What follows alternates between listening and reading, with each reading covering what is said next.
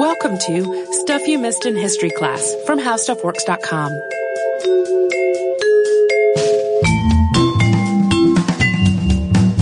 Hello and welcome to the podcast. I'm Holly Fry. And I'm Tracy V. Wilson. And the idea for today's episode actually came from fiction. Uh, it came from Jules Verne, to be precise. In his book Mysterious Island, readers finally get the backstory on Captain Nemo. Uh, you may or may not know, Mysterious Island came out after 20,000 Leagues Under the Sea. And uh, Verne's enigmatic villain is explained in this as uh, a runaway royal of an Indian state named Prince Dakkar. And in the book, Verne weaves real events from history in with his fiction. In the book, Dakkar supported and fought in the Sepoy Rebellion and ended up losing everything because of it, which catalyzed his running away from India forever and becoming Captain Nemo. But the Sepoy Rebellion was a very real event. It's also part of the second Sherlock Holmes novel called The Sign of the Four. Yeah. Which in a weird confluence of events, I was listening to Sign of the Four on the way to Seneca Falls and back as you were stumbling across it in, uh, in Jules Verne. Simultaneously, yeah. this happened. Yeah, and I was like, that's a thing we should talk about. Uh, and it's one of those incidents that when you look it up, it has many different names. We are going to use Sepoy Rebellion, but uh, if you look at it from things written from the British point of view, it's usually called the Sepoy Mutiny or the Indian Mutiny. In India, it is called the First War of Independence. And the Sepoy Rebellion was really the result of many, many influences and stressors on the cultures of India that were living under British rule. At that point in time, the British East India Company was pretty much administrating in a lot of India's territory. And literally entire books could and have been written about it, but today we're going to break down the primary causes for the unrest that catalyzed this uprising. And we're going to talk about some of the battles, though not all of them. It was a particularly grisly series of engagements.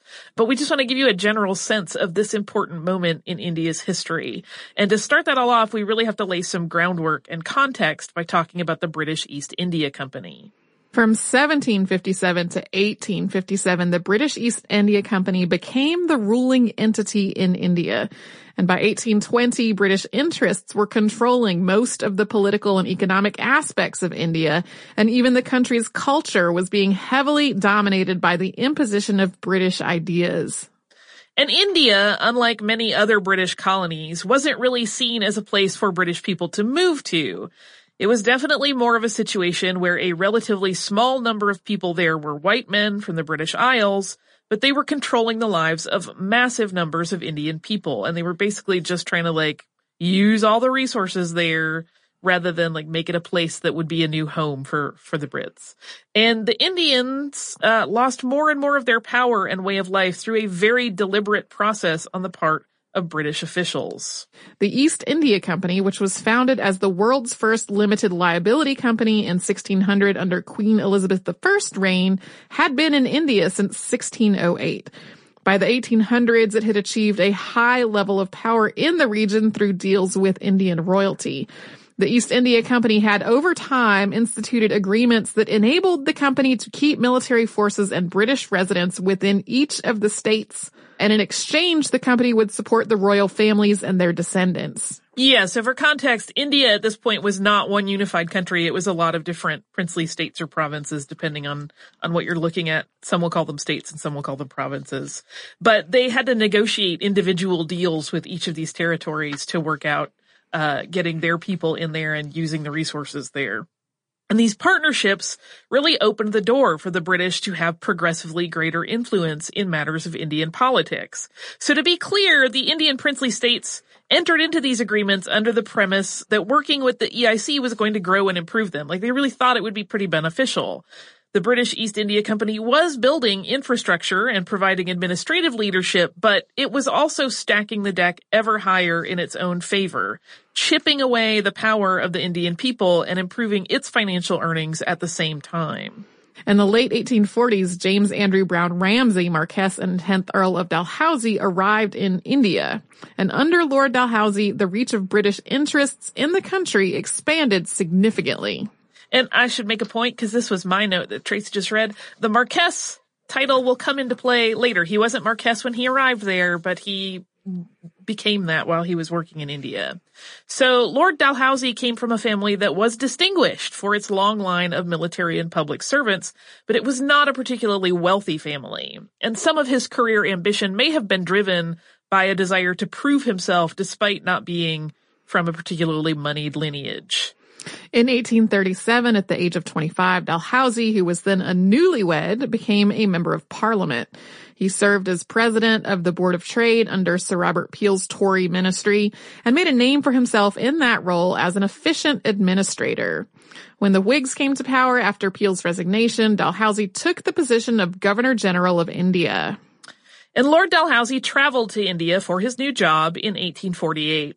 And one of his first actions in his new role was to send British troops to settle an uprising in Multan that resulted in British annexation of the Punjab province in 1849. Although initially he actually neglected to take any action. He was pretty hesitant. And this resulted, once it was all played out, in Dalhousie receiving that title of Marquess. But there were rumors that he had actually allowed the uprising to go on and reach a critical level before stepping in because he had hoped to annex Punjab and get a little uh, accolade for himself all along. The Second Burmese War also unfolded under Dalhousie's term as Governor General of India. In that instance, the fighting was mercifully brief. It lasted less than a year, and casualties were minimal. But the end result was another expansion of the British footprint as Rangoon and the surrounding Burmese province were all annexed. Rangoon developed into ma- a massive and important port, so Britain not only took on greater landholding, but also ended up with a significant and important nexus of import-export business. Yeah, so for the British East India Company, that was like a win-win-win. So he was, in this regard, really making some pretty big accomplishments for the British. And one of the non-military means that Lord Dalhousie instituted to seize more land and power for Britain was a system called the Doctrine of Lapse. And though much of India was already controlled either directly or indirectly by the British East India Company, there were still royal rulers in India's provinces. And as we mentioned earlier, there had been agreements in place that put Britain in the power seat in these provinces. One of the customs that grew out of these ultimately unbalanced agreements was that if a ruler had no biological heir, they could ask the British government for permission to adopt one. This process of choosing a successor when an heir was not produced by birth was a long-standing practice in Indian princely states. And prior to Dalhousie's time, the request to select an heir was largely a paperwork formality. But under his management of such matters, that really changed. Dalhousie realized that denying such requests and leaving states without heirs would make it much easier to appropriate those states as British territories. With a lapse in the line of succession, he could step right in and annex. We're going to talk about the expansion of Britain's territory in India under this new doctrine. But first, we're going to pause, have a quick sponsor break. So under the so-called Doctrine of Lapse, the British East India Company, acting on behalf of the British government, could also determine if an Indian ruler was competent in the role, and if the company deemed that to not be the case, the state could be seized to be governed by the British Crown. Several princely states were annexed under this policy and the Indian people were not happy about it. They saw the doctrine of lapse as completely illegitimate and as merely a means for the British to overstep their role and gain even more power. So under the doctrine of lapse, the company was able to annex eight princely states when they were left with no heir. But when Dalhousie annexed the state of Oudh in 1856, it was an occasion when the British East India Company had deemed the ruler, known as the Nawab, incapable of governing. And the Nawab had heirs, but based on the British deeming the ruler incompetent, the British East India Company moved in to take control of the state. Of course, that made the annexation and transfer of power to the British a contentious situation. And in addition to taking power from a living ruler rather than absorbing a state without leadership, it also shifted the conditions for a significant number of people in a fairly unique way. So there were Indian troops at this time serving in the British army. Those men were called sepoys. That was a word that had its roots in the Persian word for cavalrymen. And many of those men were from the state of Oudh and were from the two highest castes. And the transition from being a high-ranking citizen of a princely state with land holdings to being a subject under British rule equal to all the others downgraded their positions of relative privilege and it took away their land in the process. So that did not sit well. And the unrest that was already brewing because of British rule in India became even more pronounced in what the citizens of Oudh felt was basically a hostile takeover. Dalhousie actually left India later in 1856, leaving a very tense situation in his wake. In addition to the outright takeover of Oudh, the social structure of India had also been upended by the British. Many Brahmins, historically Hindu India's highest social caste, had lost portions of their wealth and their power as Britain and the company had placed their own people in prestigious positions and had taken away opportunities for most people to build their fortunes. Furthermore, all the westernization that Dalhousie and the company saw as a huge achievement was seen much less favorably by India's people. There were missionaries there then trying to convert Hindus to Christianity, and it was rumored that forced conversions might be enacted. There was also talk that the company wanted to get rid of the caste system. Additionally, Dalhousie had backed efforts in women's rights, including education for girls and legalizing remarriage for widows. And while these, we may see these as great strides through the modern lens, all of this was a huge shift in the culture of the Indian subcontinent and they were changes that were being made by foreigners who had moved in and taken power. All of this really contributed to growing unrest. And the Bengal army was a whole other story. The Bengal army in particular, uh, there were three armies that were run by the British East India Company, but the Bengal army had inherent prestige attached to it, as it had been in the service of Britain for some time and had really distinguished itself. And sepoys who served in the Bengal army, they made up the vast majority of the soldiers, were very attached to the sense of honor that came with their service. But they also felt that they were in a position to make their own demands about how they ran things, both because of years of history and because they were in the higher tiers of the caste system. They required a large staff of camp followers that traveled with them, and they also wouldn't travel overseas. They would only go to places that they could march to. And while these stipulations were met for a time by Britain, the whole setup was really wearing thin by the mid 1800s. Within the sepoy ranks of the army, there were problems as well. The Hindu and Muslim soldiers serving the British were given lower pay than expected because Nepalese and Punjabi men were willing to serve for less money and without the requirements that the Bengal sepoys made. This also meant that the caste system demands were less and less honored by the British. Sepoys were passed over for promotion in favor of white soldiers. The Hindu soldiers, which made up the largest group, had been recruited from the two highest castes in their culture, so they felt incredibly insulted to then be treated as though they were lesser than the British soldiers. Yeah, and as they were annexing all of these additional territories, if they had to battle there, they were no longer considered um, on foreign soil, so they would not get this additional pay that they would have normally gotten in a, a, foreign engagement. Like they basically all of their their stuff was getting chipped away. But even though there were all of these multiple factors, I mean, there are cultural issues going on, there are some financial issues going on. Uh, there are even some fears that westernization is going to be forced on them in certain ways. The actual cause of the Sepoy rebellion is often reduced to one thing, which is a new rifle being issued to the troops serving Britain in India. And this is sometimes even used as a trivia point. You will literally see it on like kind of quizzes about do you know history that will say what single gun caused the Sepoy rebellion? This was the Enfield rifle that was issued and had lubricated cartridges. The ends of the cartridges had to be bitten off to load the rifle, and a rumor began to circulate that catalyzed a whole new level of discontent within the ranks. Word began to circulate that the cartridges were being lubricated with a combination of lard from both pigs and cows. So Hinduism and Islam were the two most common religions in India then as they are now, and uh, these made up a lot of the sepoy ranks. Islam forbids the consumption of pork, and Hinduism sees cows as sacred and eating beef is completely unacceptable. So the sepoys serving the British military of the East India Company were suddenly faced with the idea that they had just been handed weapons that were insulting to their religions. It's actually unknown whether this information was correct and where the rumor began, but regardless, it was seen as just another step the British were taking that made it crystal clear that they had no regard for India's culture. Some sepoys believed that the British had purposely tainted the cartridges and that it was absolutely not an oversight or an accident, instead part of a larger intention to destroy India's religions.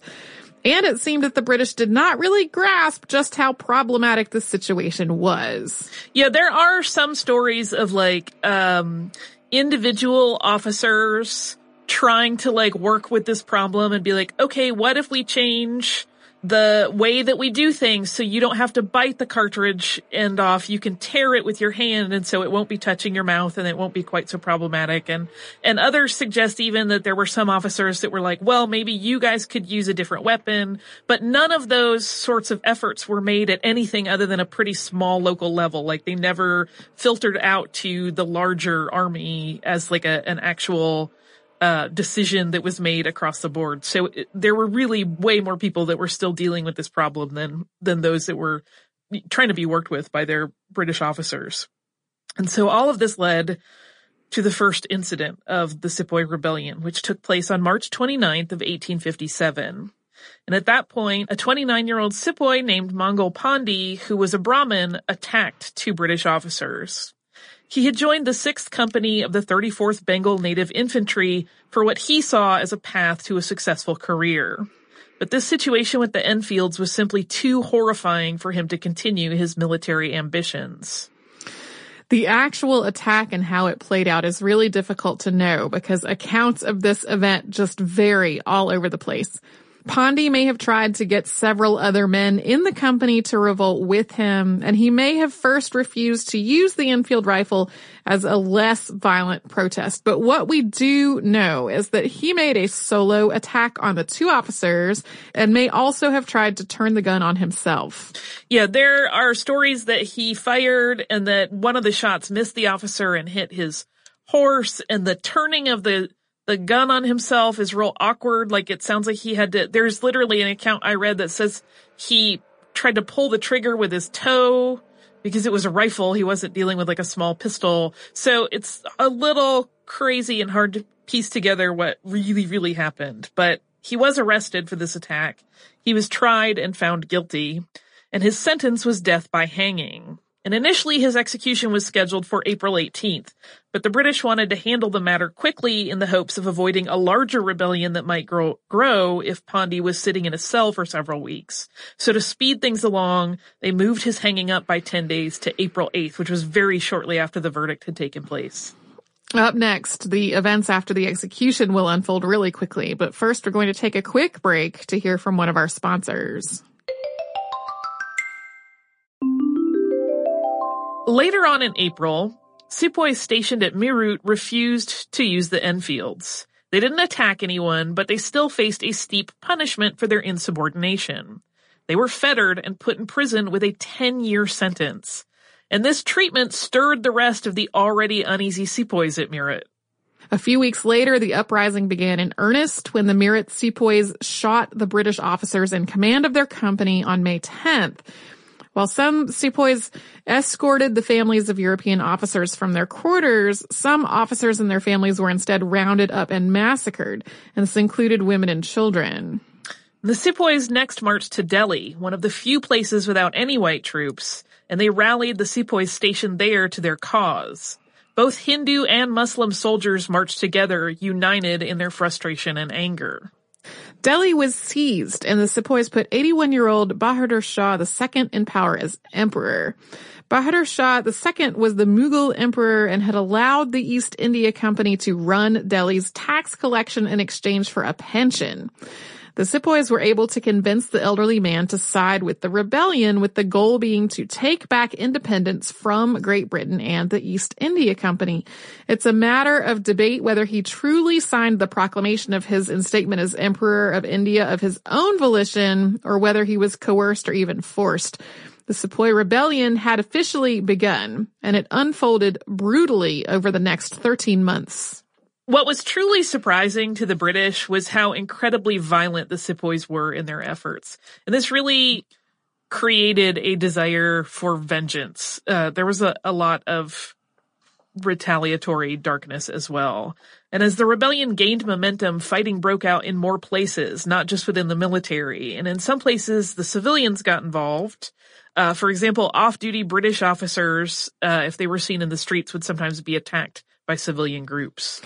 The British response played out in three stages. First, they fought at Delhi, Kanpur, and Lucknow, all of which had been taken by insurgents throughout the sweltering summer heat. The siege of Delhi alone lasted from July into September. By the time the British had concluded their efforts to retake Delhi, it was completely destroyed. Bahadur Shah II was exiled and his two sons were killed. The sepoys who had been captured by the British during the siege of Delhi were punished in truly horrific ways.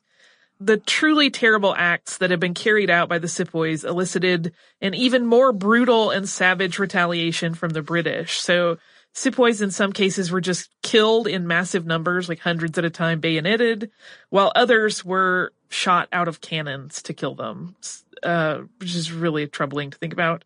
Uh, British troops were really, really motivated by revenge to also kill Indian civilians. Second came the winter effort at Lucknow in the end of 1857 and the early part of 1858. This took place in stages as a relatively small group of British forces was able to chip away at the larger sepoy numbers in the early autumn. In October, a much larger group arrived and they first evacuated all women and children, then the remaining non-combatants. After pulling back to regroup, the British army advanced again in March and was able to retake the city. And finally, uh, Sir Hugh Rossini led an effort to finally put down the remaining pockets of resistance in the second quarter of 1858. And some of those pockets were actually made up of men who had managed to flee Lucknow. There were more battles and more atrocities of war throughout the rebellion, but they played out more or less the same as these. The sepoys took numerous cities and killed many British citizens, and then the British military would slowly advance and eventually retake them, more through practiced strategy than through an actual numerical advantage. We do want to say, like, these were really, really horrific on both sides. Like, the fighting was just so brutal and so inhumane in so many ways. But we also need to point out that there were, in each of these instances, sepoys that remained loyal to the British army and actually fought against their fellows who had led the rebellion. And additionally, there were also men on both sides who spoke out against their fellow soldiers' treatment of women, children, and civilians and the brutality that they were willing to employ.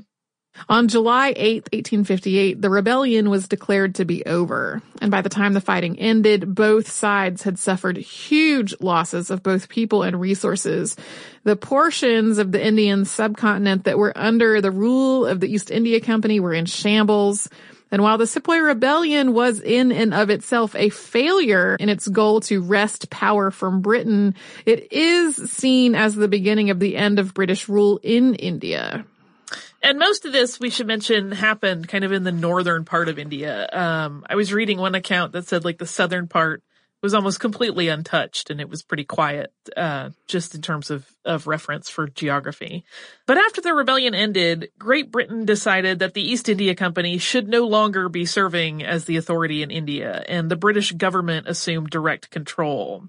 There was also a significant amount of financial fallout from all of that fighting, and it took a while for the finances of the country to be reorganized. The British forces in India were also reorganized. When the Sepoy Revolt began, there had been far more Indian men in the British armies than there had been European men, but that ratio was shifted to make Sepoys the minority after the revolt. Additionally, while Britain continued to recruit men from India, they didn't do so in the areas that had revolted. The army was so carefully arranged to ensure diversity in units. The hope was that in mixing together a variety of ethnicities, there wouldn't be any one dominant group that could lead to an uprising again. Britain also adopted a policy of actually consulting with representatives of India to avoid the cultural tone deafness that had led to the state of such frustration and unrest to begin with. But of course, it wasn't as though they were like, okay, we understand, we'll go now. They also continued to expand the British administration there. Dalhousie's return home to Great Britain was soured once the rebellion began and news reached Europe. And while he had been lauded for his accomplishments for the company and the crown in his seven years of service as governor general, criticism was also leveled that his ambition had created unnecessary tension that in turn had catalyzed the rebellion. There are plenty of, of places where you will see a large proportion of the blame placed squarely on Dalhousie for all of this. And he is recognized as uniting much of India into a more centralized entity rather than a scattering of separate states, but that, as well as the transportation improvements that he made in India as part of his westernization and modernization effort, is often eclipsed by his part in fueling the unrest that led to the 1857 rebellion. Dalhousie died in 1860, just four years after he left India, and in a thing that struck me as a little funny in terms of coincidence, because he had only daughters and no sons, his marquisate ended with him. Mangal Pandey is seen as a hero and freedom fighter in India, and his story has been adapted into books as well as film, television, and stage productions.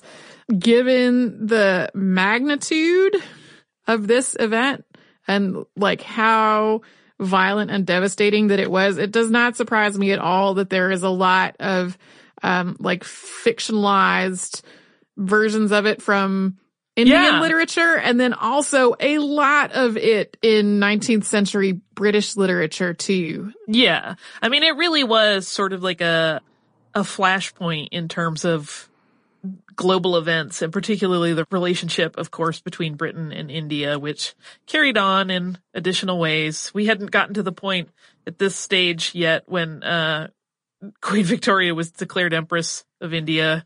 It's a troubling, troubling situation, but, uh, yeah. So, I mean, that, that relationship continued to evolve in some, some unfortunate ways, but just the same, this is still considered the beginning of the end of British rule, even though the British really took more power for a little while and then things eventually shifted back. Yeah, it's really, it's one of those things that I found a lot of things that wrote about it and it's like some of those things were so horrific, like the men being shot out of cannons and stuff that, uh, some histories tend to want to gloss through it just because you can tell they don't want to get into gory details. They go, it was horrific. Just know it was horrific and here's what happened next. Like instead of getting into the nuts and bolts of how truly unkind and brutal people could be. Do you want some slightly less heady and more fun listener mail? I definitely do. This one is about Carrie Nation. Uh, and this is from our listener Madison, and it says, Hi Tracy and Holly. I absolutely love listening to your podcast, and I've had the best time trawling through the archives. I was listening to the latest episode, Carrie A Nation Part 1, on the website, and I was struggling to figure out where I had seen the image of her before. And by the end of the episode, I remembered. I live in the inner west of Sydney, Australia, and there's a trendy wine bar here called the Temperance Society, and their logo is a picture of none other than Carrie A Nation. Whenever I suggest to friends or family who aren't local to our suburb that we go there for a drink, they think I'm making a terribly clever joke. I've sent you a link to their Facebook page where you can see their profile image is Carrie Nation herself. I was so chuffed to realize that one of my favorite podcasts had a tiny and quite abstract link to my little life in Sydney, Australia. Thanks for all the work you do. I spend many hours of my days listening to your intelligent and insightful discussions. Madison, thank you so much. I love that we have been like sort of finding out that uh, many people have thumbed their noses at Carrie Nation's mm-hmm. temperance desires and have opened bars in her name, not just the one in Boston. There are others. It kind of cracks me up. I, I feel bad. I'm sorry, Carrie Nation. I shouldn't feel bad or I shouldn't, um, I shouldn't laugh that the thing you fought for is now kind of turned into a way to make money and, uh, sell booze, but I do it. Uh, I also have a really cute postcard that we got from our listener Leanne and it is from the National Museum of Roller Skating, which I did not even know existed, but it is in Lincoln, Nebraska, and now it is on my list of museums I would love to go to. Because I have fond memories of roller skating in my basement as a child. Um, it says, hi, Tracy and Holly. I thought you might enjoy this lovely historical roller skating fashion. This museum is actually full of beautiful costumes and fascinating relics from the history of roller skating. Thank you so much for your podcasts. You make every day I listen to you a better day and I have learned so much from you. Keep up the great work. And it's this beautiful picture of a woman in a little Victorian ensemble, uh, wearing her roller skates and looking very zazzy. And like always happens when we get cool pictures like this, I'm like, I want to make that outfit. Will it happen? I don't know. Uh, I haven't roller skated in a long time. I'd probably break my neck. But, uh, if you would like to write to us, you can do so at historypodcast at howstuffworks.com. You can also find us across the spectrum of social media as Missed in History. So that's on Twitter, Instagram, Pinterest, Facebook, Tumblr, if you would like to visit our parent site, which is How Stuff Works, you can do that. Type in almost anything you're interested in in the search bar. You're going to get an assortment of fun content uh, to explore and learn from. You can also visit us at missedinhistory.com, where we have an archive of every episode of the show ever of all time, as well as show notes for any of the episodes that Tracy and I have worked on together, uh, and occasional other goodies. So we hope you come and visit us at missedinhistory.com and howstuffworks.com. For more on this and thousands of other topics, visit howstuffworks.com.